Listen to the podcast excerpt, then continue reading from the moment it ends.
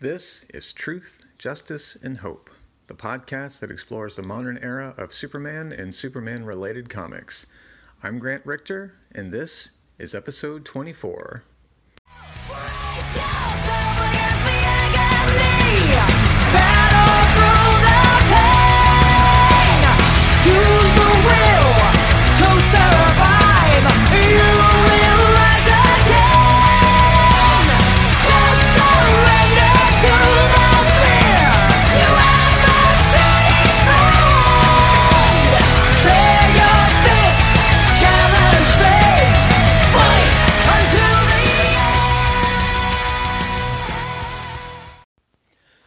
Truth and justice, my friends, and welcome back to the show.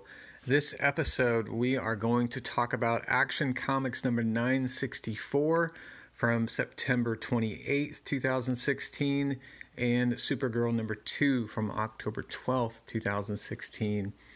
Um, now, usually, I this is where I would jump into the Fortress of Solitude segment, but uh, last week I put out a special, like very short mini episode, like 12 minutes long, where I talked about the uh, recent news out of the Supreme Court.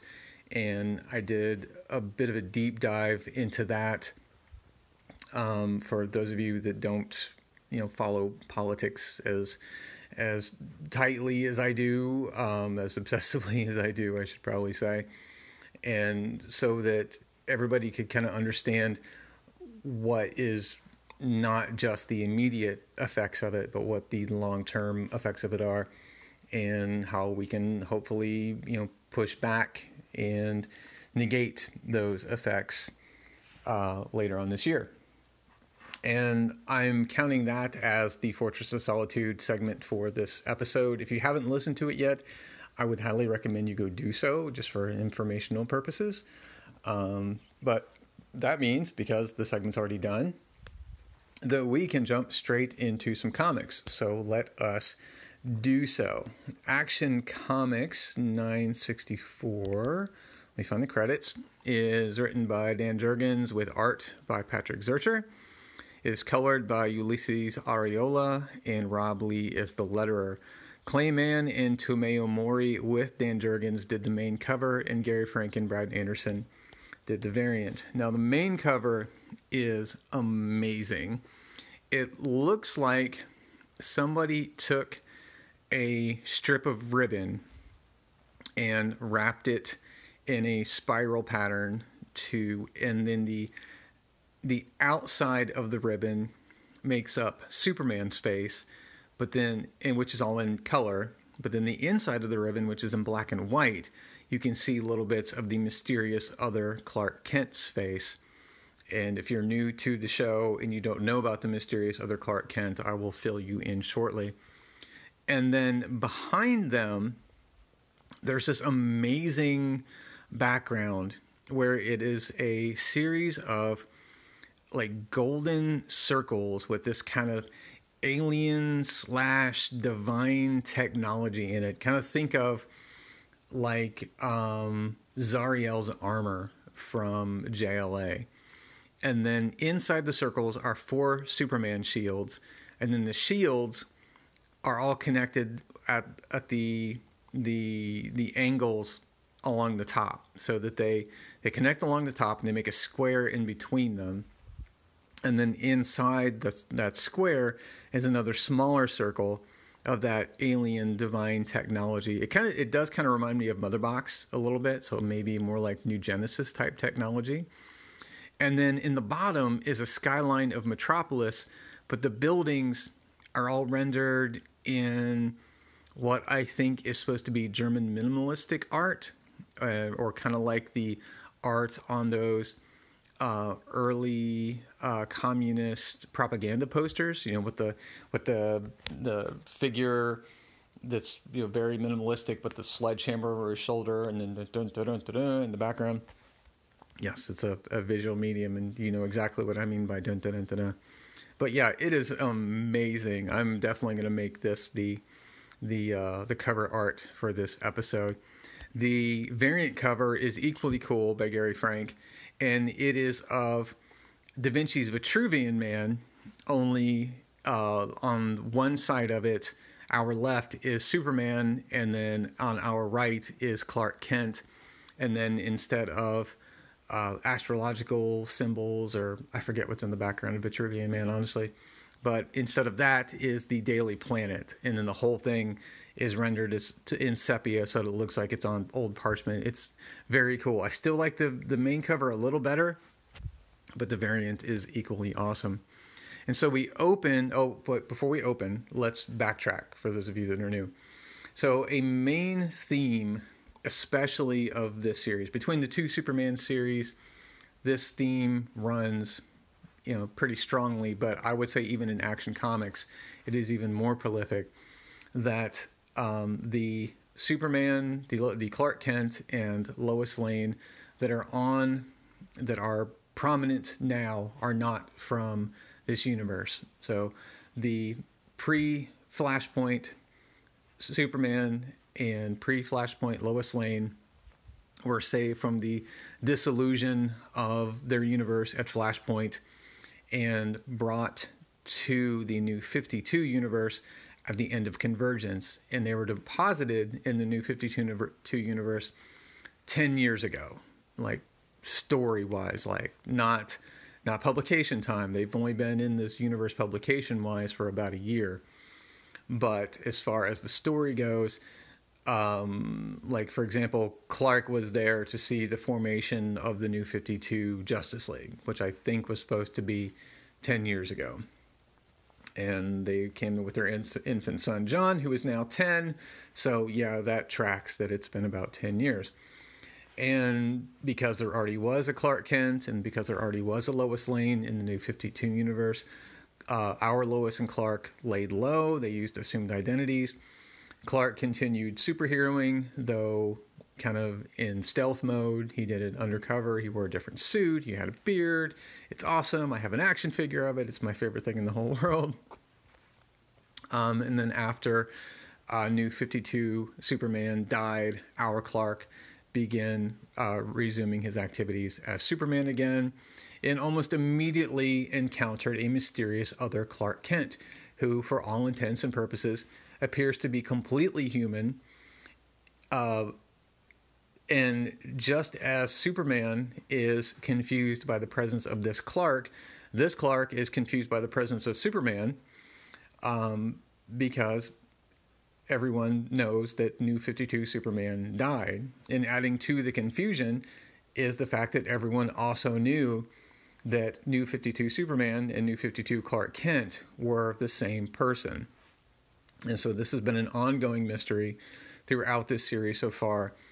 Um, last issue of Action Comics, Superman finally confronted this Clark and said, We have to talk, just as mysterious other Clark was running from goons at Geneticron, which is a you know, some kind of mysterious science company that is up to no good. So as we open the book now, uh, Superman has taken other Clark to his other Fortress of Solitude, which was introduced in the Lois and Clark miniseries that we covered in ish, uh, episodes two through five of this show, I believe.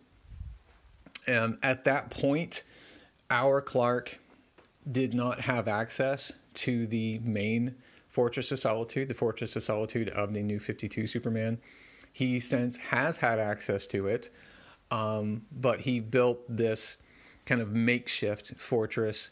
It's somewhere up in the mountains. I remember it being said in the, I think it was in the Death of New 52 Superman story arc, exactly where his makeshift fortress is. Um, I thought it maybe said the Rockies, but um, it maybe it looks so high up. It looks like it's probably more like the Himalayas. So let's just say the Himalayas. And uh, other Clark is here, and he's got a, like a leather jacket on, and he's saying, "You know, I'm freezing." And our Superman says, "Well, you know, it's not like we're in the Arctic after all," which is kind of our our shortcut. so that Jurgens is reminding us that this is not the main fortress. And I, I have to commend Jurgens for coming back to this fortress. Jurgens does kind of the same thing that Chris Claremont does, where once he establishes an idea, whether nobody else uses it or not, by damn, he is going to come back and he is going to use that idea repeatedly. And so, you know, in the main Superman book that um, that Tomasi and uh, Gleason are writing, he has visited the main fortress several times now, or, or at least one significant time where they encountered the uh, the Eradicator. But here we have Clark returning to the fortress that Jurgens established, and I have to respect that. And so there is uh, quite a bit of back and forth between uh, Superman and Clark, and um, basically, Superman is trying to find out exactly who this Clark is. Now, one thing that's significant is this Clark does not know that Superman is Clark Kent, or at least appears not to know. And so they go into the the, the let's just say the Himalayan fortress, and you know we have this big crystal statue of Jor-El and Lara. We have kind of an updated version of the Kryptonian warsuit. We look we have what looks like a giant bonsai plant over over onto one side. We have something that kind of looks like a a uh, like an Amazonian purple ray sticking out, and then two Clark's two Superman's left, we have a display case with the Oblivion Stone, and that is not significant to this issue, but I do respect that it's here. We are going to see it come up again. It was something that came up in the Lois and Clark miniseries, and for those that have you those the, those of you that have been watching Superman and Lois, it is a significant um, plot point slash MacGuffin in this season as well. They just started referring to it as the Oblivion Stone, and I think the last episode of the show. And I don't think it's going to be doing the same thing there that it does that it ends up doing later on here in this series, but I thought it was a nice little touch point. And so they're walking through the fortress, and um, this Clark is very suspicious of Superman because, again, the Superman that everyone knows died, and then this Superman just shows up. And Superman is very obviously suspicious of Clark. So their conversation is very terse with each other. They are. Superman is not exactly being friendly to Clark. He's being polite, um, but you know Clark starts getting in his face. Superman says he wants to um, Superman tells Kelex to bl- bring out the Globe of Revelation. And um, basically, what it does is it shows a person's truest memories. And Clark is not thrilled about this. He says, Oh, shouldn't we be more worried about the goons who tried to kill me? And Superman says, Geneticron's security staff went too far and I'll deal with them, but you did break into their building. So Superman's kind of both sidings this one and Clark gets mad and says, "The Superman I knew knew that they were dangerous." Uh, he says, "That's why he sent me into hiding, took my place, and told the world he was." And then Superman just says, "Enough. The globe will clarify everything." And um, Superman's thinking to himself, "I can't tell him what I'm really after, the true nature of who he is." Now, I've mentioned since we started covering Lois and Clark uh, not the 90s television show, but the 2015 eight part miniseries, that Jurgens' version of Superman in this era, as of this point, is a little less, not, not to say less virtuous, because, but he is, mm, I don't even really have the words for it He's not any less of a good guy, but he is willing to go a little further to protect his secret and Lois and John's secret and to guarantee his family's safety. And it, I'm not saying it's out of character, but it is slightly different. This is a, when it comes to the security of his family, he is more stern, I would say, than what we're used to seeing. I would almost say that this Superman is more neutral good than lawful good. You know, still very much on the good spectrum, but maybe half a step down. Like he's willing to make some some minor ethical sacrifices to protect his family, which I can't blame him for, but it is definitely a somewhat different take. And of course, we've always had a Superman who's had to lie a little bit to protect his Clark Kent identity, which I think makes the Bendis run interesting, um, which we will eventually get to. Spoilers Superman re- reveals his secret identity to the world in Bendis' run, which I kind of like and I kind of don't. I have a lot of mixed feelings about the Bendis run.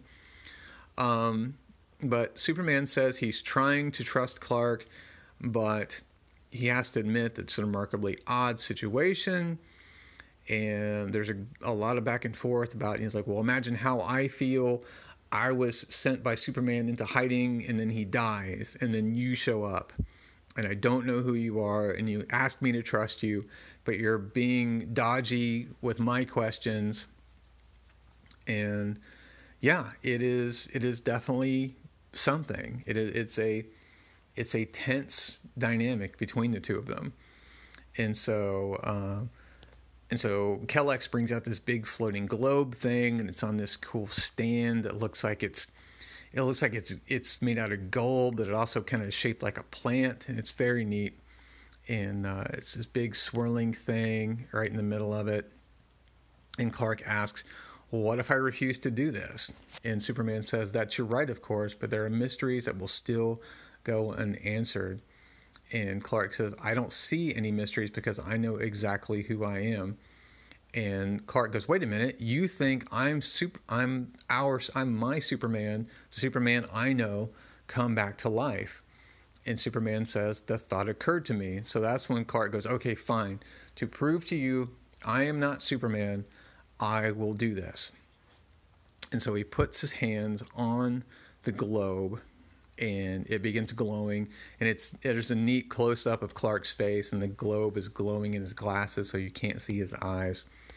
Uh, now meanwhile we cut back to Geneticron and like Superman said Clark had broken into Geneticron to find out what was going on with that company because he'd been and he says he'd been investigating them before New 52 Superman sent him into hiding.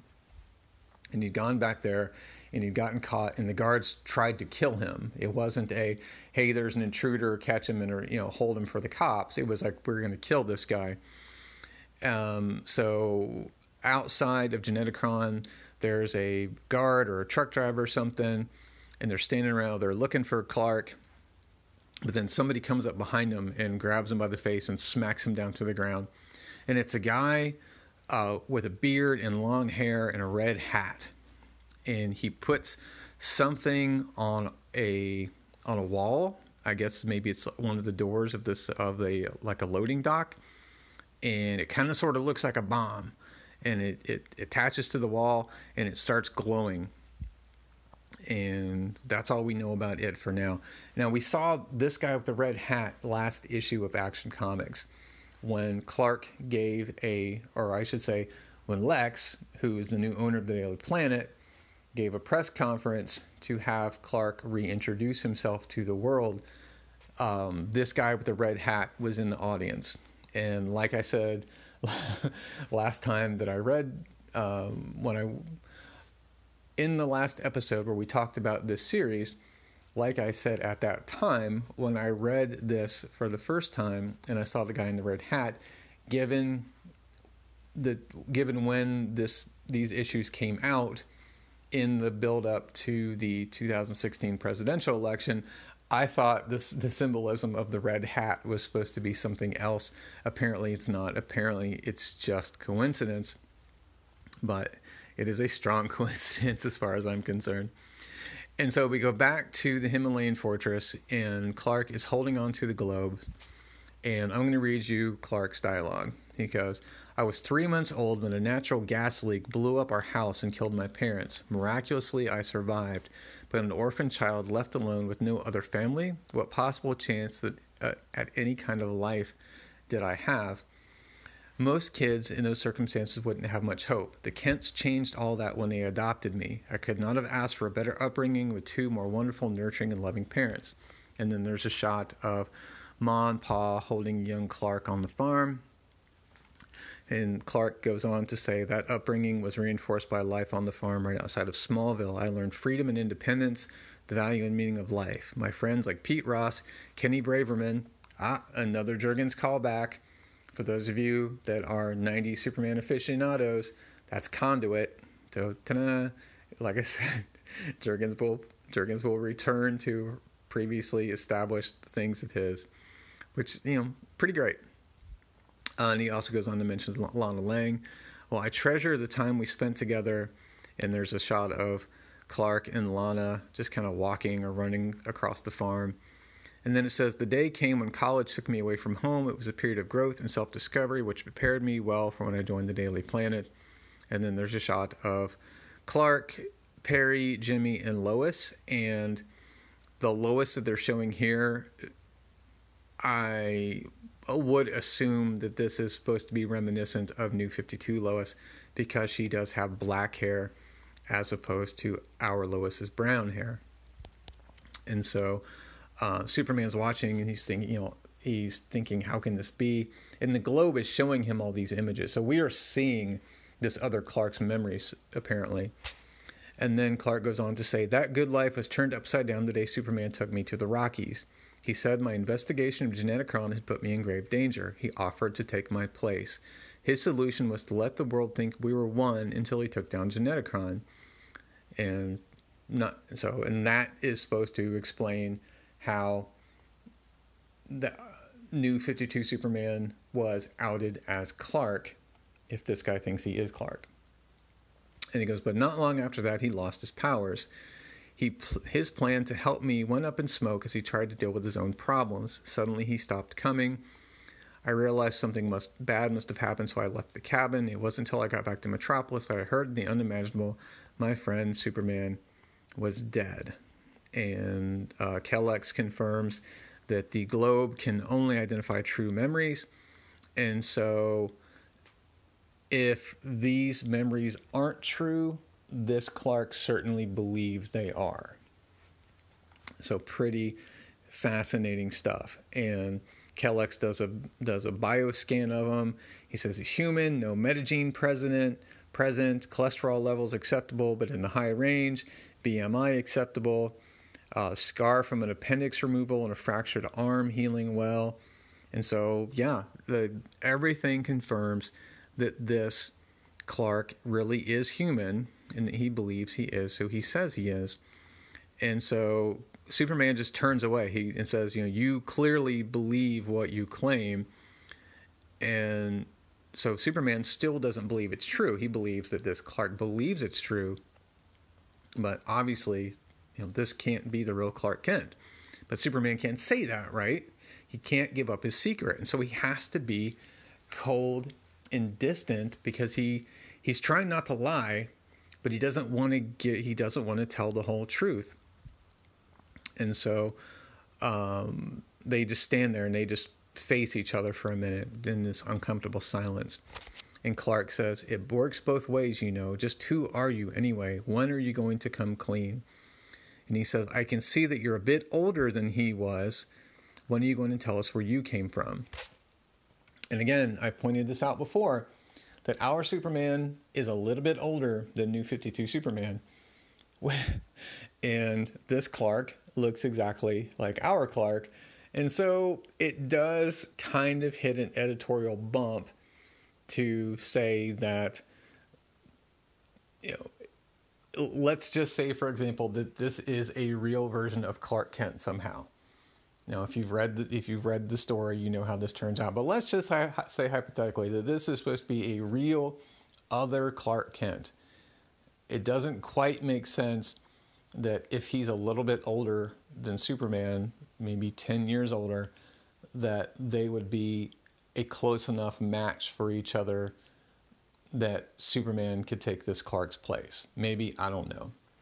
But that is one my one little quibble with uh, with this version of things. And so uh, Superman says, "You know, you're right. You deserve some trust. I'm gonna I'm gonna extend an olive branch." So what he does is he gives Clark a signal watch. He says, "If you never need it, if you're ever in trouble with Geneticron or anybody else, hit this button. There's a signal here only I can hear, and I'll come running." And Superman is thinking to himself in his internal dialogue, the old adage often proves true keep your friends close and your enemies closer. And as he's thinking this, Clark says to himself, says out loud, You think I can't take care of myself? But right, right after Superman thinks of Clark as an enemy, he corrects himself and he goes, Not that he's an enemy, just someone I can't explain. And so, again, this is a Superman, in my, in my interpretation, who's starting to slip a little bit where the the natural the mm, not the ideology of him but the um just the gen, the generosity of him the the charitability of him. That's more what i'm looking for to say. It's not coming as naturally. He's having to stop and check himself. He's getting more i would say more cynical and so he's having to stop himself and go and think, you know, the thoughts that immediately occur to him are not the thoughts he, he wants to have. And I think in a way that makes him a little more relatable because we're all like that, right? We all have thoughts we don't want to, th- that we're not proud of. And so we have to stop and check ourselves. You know, you, you maybe have this disparaging thought about someone who just gets on your nerves and maybe think something very uncharitable about them you have to go, no, that's not that's not the right way to think. You know, back up and let's redirect. And that's what our Superman's having to do here. And that's not normally how we think of Superman, but it is a really interesting take in my opinion. And so Superman says, Let's just say I know how easy it is for a good investigative journalist to get in over his head. And so Kelex interrupts then and says, Sir, I was able to access Geneticron's network and found something you should know. And he pulls up a holographic display of Doomsday in his green, um, like oversuit with the red goggles wrapped up in those big cables with a bunch of Geneticron guys standing around and scanning him. And this, uh, and Kelex says, "This is their, this is from their security camera. They were holding Doomsday and at least one other until these men broke in and took him and unleashed him on Metropolis anyway. So that's interesting. We don't know who that other is. That is a good bit of foreshadowing. And if you were just skimming this, you might have missed it. So, pretty fun. And so, this confirms what other Clark is saying that Geneticron is up, definitely up to no good. And uh, Clark says, Why would they keep that monster? What would they hope to gain? And Superman says that's what he intends to find out. So Superman takes Clark and flies him back to Metropolis to the Geneticron building, and the building itself is gone. It's like it's been it's like been teleported out. It's not like it was never there, but it's like all the all the under structure that would be beneath the building is still there, but the building itself is gone and there's green energy crackling all around. So it definitely looks like it got teleported out. Jimmy's there. Uh, Superman flies down to Jimmy, and Jimmy says, This morning, just as the first employees were about to enter, there was a flash of light and the building vanished. Um, and Clark says, You're telling me an entire building can disappear like it was never there? And Superman says, I don't know, but I damn sure intend to find out. And Superman thinks to himself, the mysteries add up. The question is, are they connected?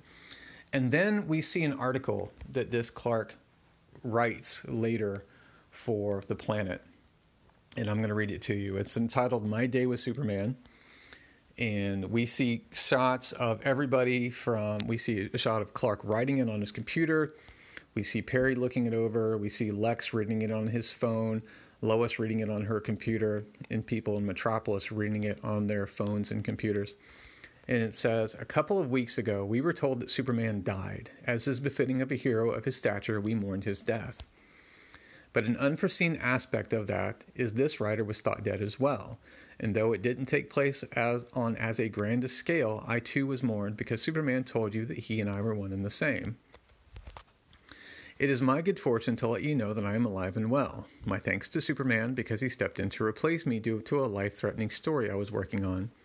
We were never the same person, and I never had any powers, as my broken arm and high blood pressure easily prove. The notion of one man leading two lives is essentially absurd, as we all know how hard it is to lead one. Which, and again, I don't know how much of Jurgens' run Bendis got a chance to read, because I know Bendis doesn't really pay attention to other bits of continuity that come before whatever he's doing. But it feels like what happens after Action Comics 1000 is based a lot, somewhat on what the conflicts that Jurgens was establishing in Action Comics. So moving on, says the fact that I'm here doesn't mean Superman is alive and well, not our Superman anyway. No, our Superman is dead, but in his place we have a new Superman.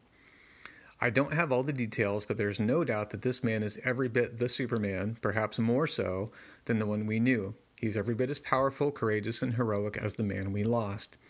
Our Superman came from a far away came from far away to protect us. So did this one. And in ta- talking to him, one can't help but get the feeling that there's a little more depth to this man. that he's seen his share of tragedy and good fortune. I can't help but feel like this is a dig at New 52 Superman. Maybe. I don't know. I think Jurgens going, eh, this isn't, that, you know, I, I, know I wrote that Superman for a short arc, but that Superman's not as good as my Superman. Okay, maybe, maybe not. Anyway, um, I don't know much more than that. I don't know where exactly he came from or where he goes when he's not working on our behalf. I only know that we're fortunate to have him. This is a dangerous world, one that is getting more dangerous by the day with a multitude of threats aimed our way. If we didn't have Superman, we'd certainly wish we did. It's dangerous for Superman as well. I can't imagine living with the kind of pressure he deals with, or living with the knowledge that because Superman has enemies, those close to him are at risk and must constantly worry about their well being. No, even if I had powers, I never could have been Superman. I'm not that selfless. When you come down to it, precious few of us are so willing or able to sacrifice that much of ourselves but having spent most of the day with him, I know he is willing and capable of making that sacrifice. Which means we need to welcome him as the hero that he is, the Superman that he is, here to protect us from all kinds of threats. Because we know those threats lurk around every corner. Metropolis and the entire world need their greatest hero. We all do.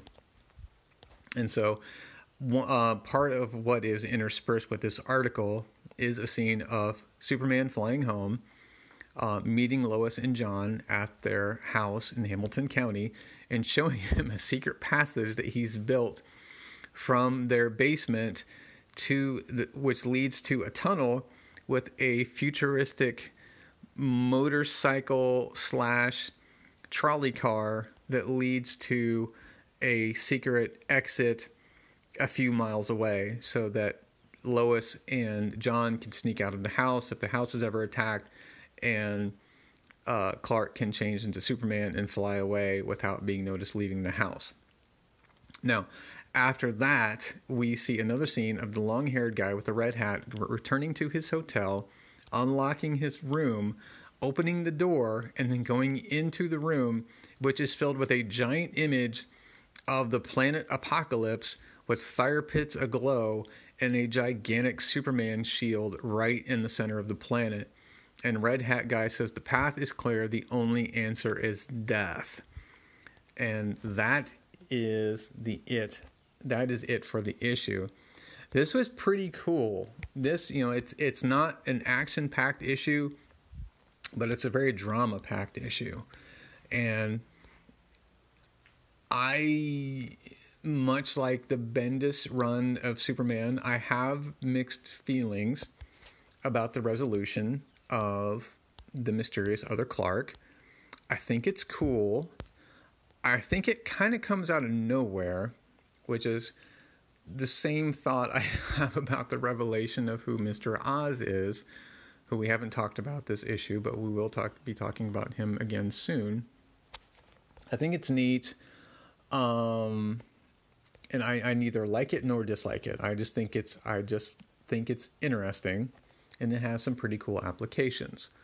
So, um, I don't think we're going to be touching back on Mystery Other Clark for a few issues of this series. I think it's going to be, let's see, this is September. No, yeah, yeah, September. I don't think Mystery Clark is dealt with until March of 2017. So we've got a ways to go at the pace that I cover these books with alternate with the with the reading rotation. So, and that's you know both that's a good thing because that gives a lot gives gives us lots of material to talk about. So that is it for this issue. I'm going to go take a sponsor break and then I'll be back to talk about Supergirl number 2. And we're back. So let's jump into Supergirl number 2. The creatives on this are Steve Orlando as writer, Brian Ching as artist, Mike Atiyeh, uh, A T I Y E H, Atiyeh maybe, as colorist, and Steve Wands as letterer. The main cover is by Ching and Atiyeh, and the variant is by Bengal. One word, Bengal. And the main cover is of Supergirl floating in the air firing a heat vision beam down at the new cyborg Superman who is still flying but yet above her and firing a beam of heat vision up at her and their beams are meeting in the middle with a starburst kind of effect. And there's just a smoky starry background behind them. It's it's really good. Uh, the variant is awesome. I love the variant on this. It is of Supergirl opening, you know, a white button-down shirt, Clark Kent style, to expose her very stylized S of her uniform, and we're looking up from about waist level, and her the top half of her head is obscured by the Supergirl logo, and uh, it's it's very nice. I I like this cover a lot. It's very effective. Um, my again, my only quibble with Bengals covers is that they do make Kara look older than she's supposed to be in the series. Like she's supposed to be, I think, a high school junior or sophomore, so 15 or 16. And Bengals covers make her look more like she's probably 20 or 21. But they're still really, really good. They're they're great. So we open with Supergirl in new 52 Superman's Fortress of Solitude, which has, of course, since been co opted by our Superman, and where she is being confronted by the, I say, new cyborg Superman. Um, I did not realize that this cyborg Superman was a part of Supergirl's new 52 series. I have not read that yet. It is in the reading rotation. I'm going to start it very shortly um, because there is a lot going on in early rebirth apparently that is calling back to new 52 so i really do want to get caught up. Um, i don't love supergirl's costume in that era or at least from the waist down from the waist up it was really cool. Um, and uh, at first she's in shock and then we have a series of panels of a close up of her face being seen through Cyborg Superman's perspective and from a very computerized grid look with lots of overlapping things zeroing in on her eyes and Kryptonian script being translated in English saying identifying subject, subject identified Kara Zor-El. And what I think is neat about the way that Brian Ching renders Supergirl is she kind of looks like Dakota Fanning, like a, a, teenage Dakota Fanning, which is neat. Um, I don't know if that's intentional, but that's the effect as it comes across to me. And Dakota Fanning's a good actor, so you know that works. And so the next page we see uh, the cyborg Superman standing there, and he has revealed himself to her as being her father, Zor-El. Now, apparently they have fought before in her series, and he did not make this known to her. But we're going to get into that. And again, I, I talked about this the last time that we covered this issue, which was a while ago. That's the the bi-monthly books are just killing the monthly books in the podcast rotation. And if you're a huge fan of the monthly books, I'm sorry. Um, I'm, I'm, for the most part going by the release date. So it's just, um, you know, the Superman and Action Comics are going to take up the majority of the of the spotlight. But um, I did talk about this last time where um, Zor-El's, uh, assuming it really is Zor-El, his cyborg look is much more symmetrical than that of Hank Henshaw. It's the top half of his face from his upper lip to the top of his head that looks the only thing that looks even remotely human. Everything from his jaw down is entirely robotic, and even his face has robotic eyes and there's bits of metal protruding from his face, like the space between his brows on the ridge of his above the bridge of his nose, and then a couple bits on his forehead. But everything else down is blue and gray and black, you know, metal, plastic, alloy, whatever, with glowing circuitry showing beneath it. It's a cool look. I'll give it that. And his uh, his right hand is glowing, and I think that's supposed to be. I don't know if it's. Well, we don't really get a reference to it. I think it's just supposed to be like a like a power beam, you know, powering up Iron Man style in the palm of his hand. It kind of looks like a chunk of red kryptonite the way it's drawn, um, and we'll get into that in a little bit. And so, uh, Supergirl does reference how they fought in the past and he can't be her father. And why wouldn't, you know, if he really was, he would have said so before. And, you know, you can't be my father. You've tried to kill me multiple times. And he says, I was not myself then. And he kind of hovers down to stand next to her. And, um, oh, he's holding a, he's holding a sunstone in his hand. It's not supposed to be a piece of kryptonite. That's one thing that bugs me about the whole sunstone thing, the the crystals that em, empower the the um, the Fortress of Solitude. You know, sometimes they're white, sometimes they're red. It's weird that they're called sunstones when they're white. It makes more sense when they're red, but then they end up looking like red kryptonite. So whatever. Um, and he says that the sunstone he's holding holds the final census of Argo City, information on every citizen and with it, he can give her everything she wants and bring Argo City back. And um, she walks up to him and places her hand restrainingly on his shoulder and says, You're a murderer. You're not just walking out of here. And that's when a bunch of spikes grow out of his shoulder. And he says, Don't touch me. The senses are automatic. And which is pretty neat. And then he blat he does the um, like thunder clap thing where super strong characters will smack their hands together really hard to create a shockwave. I think the first time I ever saw that was in uh, Fantastic Four versus X Men or X Men versus Fantastic Four, whichever it is, back in the late 80s. And the thing did that to knock down a bunch of the X Men, and I thought that was really cool. I like the thing. Um, but he he sends her flying, and he says he's doing this for her own good and she stands up and says, you know, I'm the only one who decides what's for my own good. And he says he's trying to dist- uh, restore Argo City, and she doesn't belong on Earth. And they fight and they they smack each other around a bit. And she grabs a piece of an airplane and hits him with it. And then as he gets closer to her, his body gets more and more robotic. His limbs start to elongate, and more spikes pop out of his rib cage. It's really gnarly looking. I like the I like this effect a lot.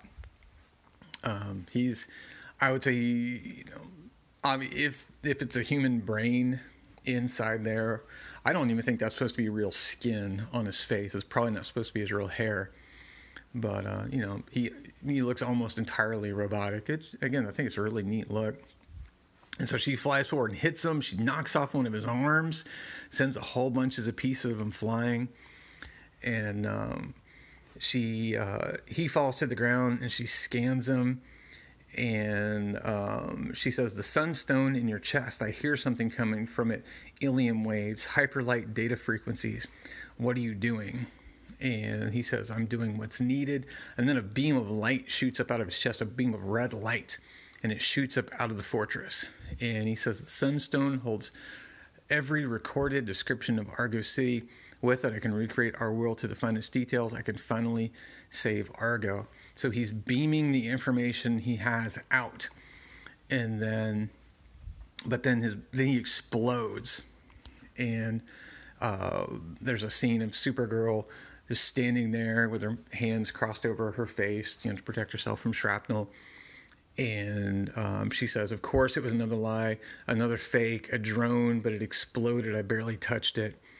And um, she says, He cannot be my father after all the times we fought. And, you know, again, that's why I want to go back and read Supergirl's New 52 series because I, I want to read about all those times that they fought. So later, we have Supergirl getting checked in at the National City Penitentiary called the Ditch. She's being scanned in and she's meeting up with her foster mother, Eliza. And so, just like on the Supergirl TV show, uh, Supergirl works for the DEO, the Department of Extranormal Operations. Uh, her foster parents are Elijah, uh, I'm sorry, Eliza and Jeremiah Danvers.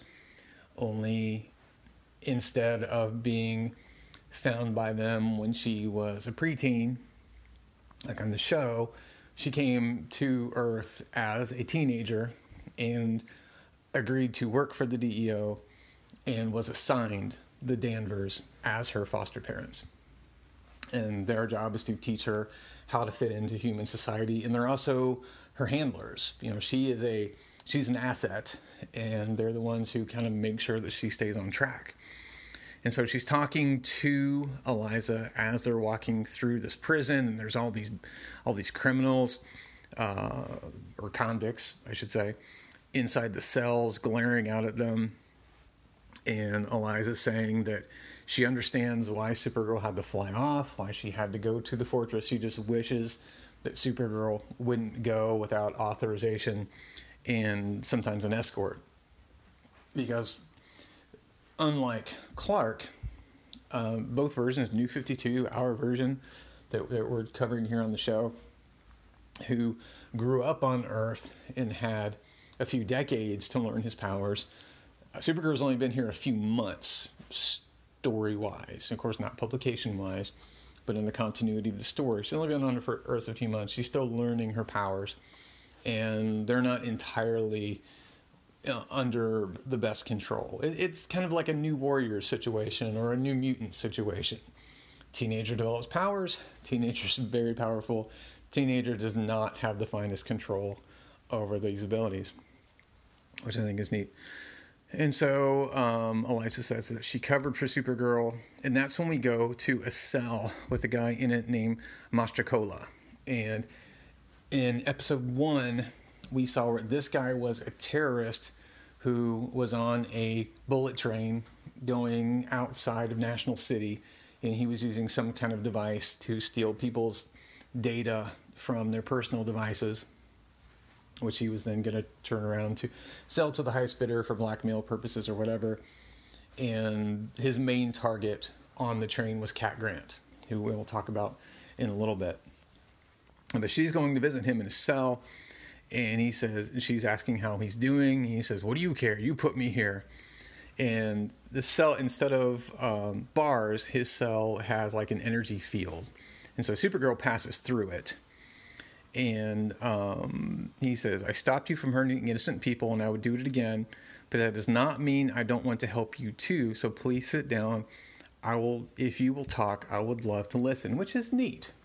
Uh, I, I like the idea of heroes, especially the Superman family, wanting to help everybody. And even if those people um, have done wrong, they want to give them the opportunity to do better. And that's that's really awesome.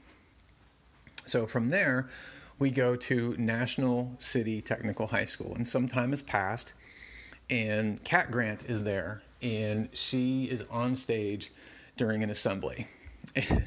I love, I'm really, really coming to love Steve Orlando's writing, especially how he writes Cat Grant's dialogue. and uh, she says, Cat Grant, let's be honest, you know my name. And while we're being honest, I've influenced you more than your own parents. Yes, they gave you food, food, shelter, and feelings of inadequacy, but I kept you safe and fed on a rich diet of daily planet brand gossip, celebrity gossip, and Schadenfreude. And now that that's now now that's over now. I've begun a new venture, Catco Worldwide Media, again, parallel to the show. I've watched this world at its worst and I'm ready to do my best to change it. The Young Innovators Program is key to that. And we see this audience full of bored teenagers. Um, and Cat is saying, Today, one of you demonstrating exceptional perception and forethought will join my young innovators. All you need to do is answer one question What is Catco's biggest obstacle to success? And again, we have a shot of the teenagers in the audience, and some are yawning, and most are just checking their phones. And after a pause, Kara, who's in the audience, and when she's not being Supergirl, she wears very dressed down clothes, just jeans and a hoodie and a jacket over the hoodie and glasses. And she's got brown hair, which is interesting. And we'll talk about in just a minute because I brought up last issue. I didn't know if that was supposed to be a wig or what. But as Kara starts to speak, she's cut off by another by another student, a guy named Ben Rubel, who we met briefly last issue of the series, who thought Kara in school was interesting and intriguing, um, but he also sees her as competition. And so he stands up and says the biggest obstacle to Catco's success is Cat Grant. And Cat pauses and makes a shrewd face and says, Welcome to Catco, Mr. Rubel. And so after the assembly, the students are milling around in the hallway. And with her super hearing, Kara is hearing people say, You see, Danvers, the new kid, new kid couldn't even get a word in. Who's Ben Rubel? Does he even go here? Um, and so as Kara's walking along, Cat says, You, I know who you are. And so she says, um, uh, Cat, uh, sorry, Cat says she's a personal friend of Terry Kurtzberger.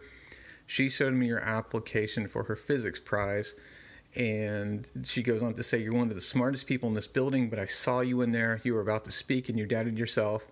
And in that instant, someone else stole your moment. Life is about action. The minute you even begin to doubt yourself, you fall in with the herd. Yet I feel the urge to pluck you from underneath the bison's hooves. I'm going to give you a rare second chance. My office tomorrow. Don't bring your angst, which is pretty fun. So the next day, um, in National City, Catco on the seventh floor of the Ordman building. I almost wish it was the Ordway building. That'd be a great callback. I'm not sure what the Ordman building is. I don't think it's supposed to be a reference to anything. But um, Kara goes into Catco's office and she sits down with Cat. Before, well, before she can even sit down, Cat stops her and says, So, Kara Danvers, let's begin. Why Catco? Why the young innovators? Why you right now jittering in my office? I slung gossip for years, Kara. Malnursing swill, but it gave me power and network. Catco is how I use that power. I want to create a new kind of media. But if anyone could be a Catco reporter anywhere in the world if they wanted to, what Mr. Rubel said is true. I'm the biggest thing standing in the way of that. I don't have all the answers for how we'll build Catco, but I imagine as I imagine it, but it's amateurish to think that I do. Uh, to build the Catco IC, open source news available to everyone, I need a new think tank with access to all levels, giving me tomorrow's ideas today. I need the best young minds like you. I need young innovators. And um, and Kara's just standing there waiting for waiting for Cat to ask her a question. And Cat says, "Speak." And Kara says, "You didn't ask me anything." And Kara says, and uh, Cat says, "I didn't have to. I took a body language seminar. Just by standing here and hearing the idea, you've already told me everything I need to know." And so next we see a few minutes later where Kara is storming out, saying to herself, "My office will be in touch." What does that mean? And as she leaves, she runs into Ben Rubel. He's getting off the elevator. And he says, Well, what are you doing here? She picked me to be here too. She goes, That's funny. She asked me to come anyway. And so they have a fun little back and forth, like kind of a kind of a smart, you know, like I'm the smartest person in the room jab. Uh, uh, let's see. And he says, uh, I've noticed you when your work in class. She says, it's nice you think you're in my class. um, and, and he says, you know, this isn't this, you know, that's funny. This isn't class. And she says, I know this time you'll have to do more than cut me off. And he says something I think is really interesting. He said, It's my best chance to show my parents, show everyone how stupid they were to throw me out. So Ben was thrown out by his parents. That is fascinating. I want to know more about that story. I have a suspicion why, but I don't want to speculate. So, next we show Kara flying back into her bedroom in the Danvers brownstone and um, from downstairs, Eliza says that she can she can sense Kara sneaking in, and Kara says, uh, "It's been fine. It's been a strange couple of days. I just need a few minutes to lie down." And as she takes off her glasses, the holographic effect of her brown hair fades, and we see her blonde hair. So I'm guessing that the glasses contain the holographic projector so as she's in her version of laying down is just hovering horizontally above the floor, which is pretty neat. And she starts talking to herself in Kryptonese. She goes, as if every day since I got to Earth hasn't been strange. But then we see one of her hands begins to glow, and it glows blue, and then a electronic word bobble pops out of her hand and says Kara, and it's supposed to be Cyborg Superman. And she says, You, what is this? And then we see the glow has covered her whole body, and we can actually see her skull through her face, which is neat.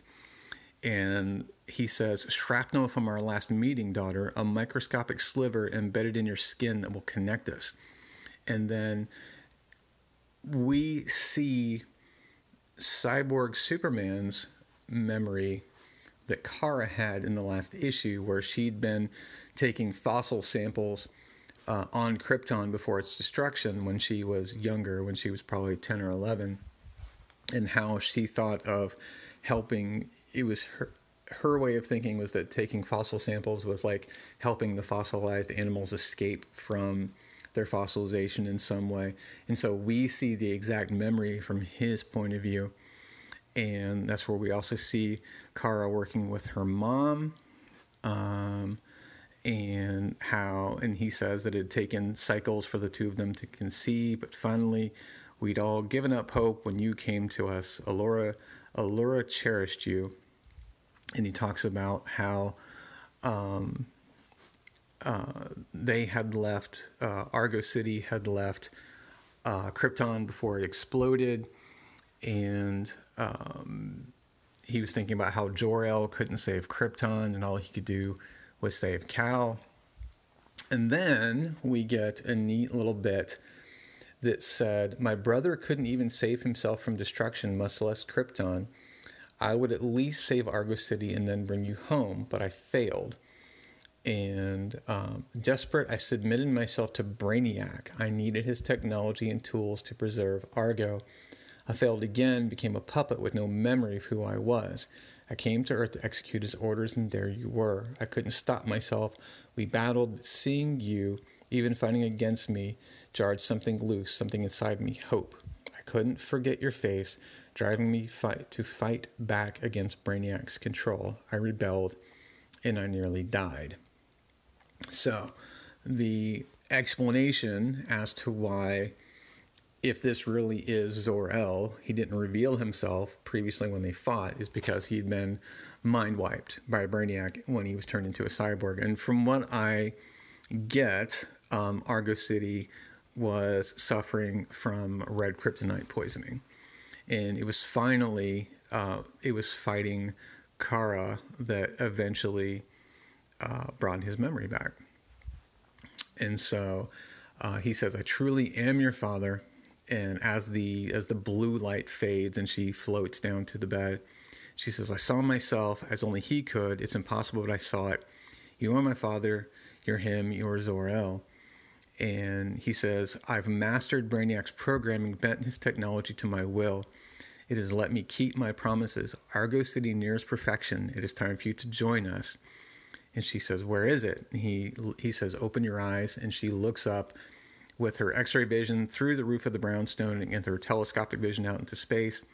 And he says, It's only a few hundred million miles. Don't you see it? Don't you see your home? And we get a shot of Argo City out in space somewhere. And he says, You've suffered long enough on Earth. Finally, your exile is over. Join us, daughter. And we see a figure in red standing in the middle of Argo City. And as we zoom in, we see a series of red glowing eyes. We zoom in further, we see the figure in red is Kara's mother, Alura, and she has gone through the cyborgization process as well. And there are a bunch of people in shadow uh, in she, and they all have red glowing eyes. And the cyborg says, Your new life awaits. Don't be afraid. Meet it with me in your mother at your side. And that's a cool ending. This is that's got kind of a horror movie vibe to it. It's almost a like a, a zombie kind of thing, or maybe like the flood from Halo. That's really cool because the way they're standing, the way they're just perfectly still, really does give out kind of a zombie vibe. So yeah, I'm I am really enjoying this series. Again, I'm not very far into it. I'm not reading ahead because I want the series that I haven't previously read to be a pleasant surprise to me as I go through, or hopefully a pleasant surprise. So far, Supergirl and um, New Superman and only slightly less Superwoman have been very pleasant surprises. Um, Justice League, not so much. But again, we're not going to be covering that again for a while. So, yeah, um, I have been reading a lot of other of Steve Orlando stuff. I started reading the 2015 Midnighter series, which I really like. Um, I'm looking. I I started reading the Midnighter backups in Action Comics in the current run, and I I had no idea what was going on, but I want to know more about Midnighter because of his role in the Warworld saga and Superman and the Authority and all that. So I'm I'm doing in a a Midnighter and Apollo deep dive, and I'm really, really liking Steve Orlando's writing in general. I'm looking forward to eventually getting to his Martian Manhunter series. But yeah, that is it as far as this issue goes. I really like uh, Ching's artwork. It's very, it's it's kind of cartoony. It's kind of anime-ish, which normally isn't my thing, but given our subject matter, it really works. Um, I, I appreciate that they actually make teenage Supergirl look like a teenager. That that's pretty cool. Um, yeah, so good good stuff all around. So that is the end of the comics for this episode. So I'm going to take a short break and then I'll come back and wrap everything up. And that does it for episode 24 of Truth, Justice, and Hope, a Superman podcast. Now, I am putting this out the day after Mother's Day. It'll be kind of late in the afternoon by the time I get it. Sorry. It was a busy weekend because it was Mother's Day. If that is something you celebrate, I hope it was a good one for you. I know that there are a lot of people out there who deliberately choose not to celebrate Mother's Day for mental and emotional self care reasons. And if that's you, I hope you had an excellent day anyway, just celebrating how awesome you are.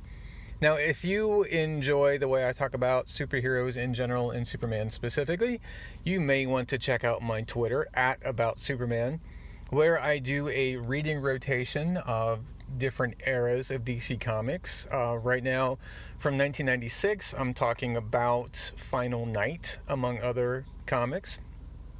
From the late 2000s, I'm talking about Final Crisis and those comics that came out around it. Um, I have just added the new 52 into my rotation, starting with Justice League number one. Um, I am talking about from the late 2010s, uh, Superman Reborn, and the comics that came out around that time. And I'm also talking about various comics that came out in the last couple years. So you may want to check that out. I think it's always a good time, but you be the judge.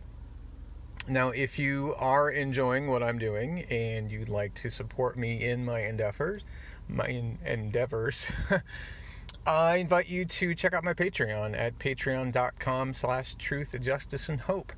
Every month there, I do at least one episode uh, exclusive for the patrons about my favorite post crisis classic Superman stories.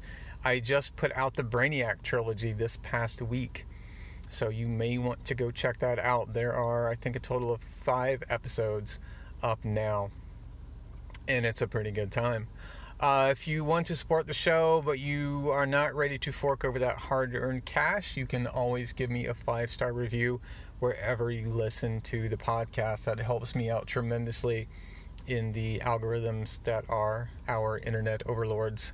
Now, next episode, uh, for episode 25, um, because I started recording this episode uh, shortly before uh, the news of George Perez's untimely and tragic death.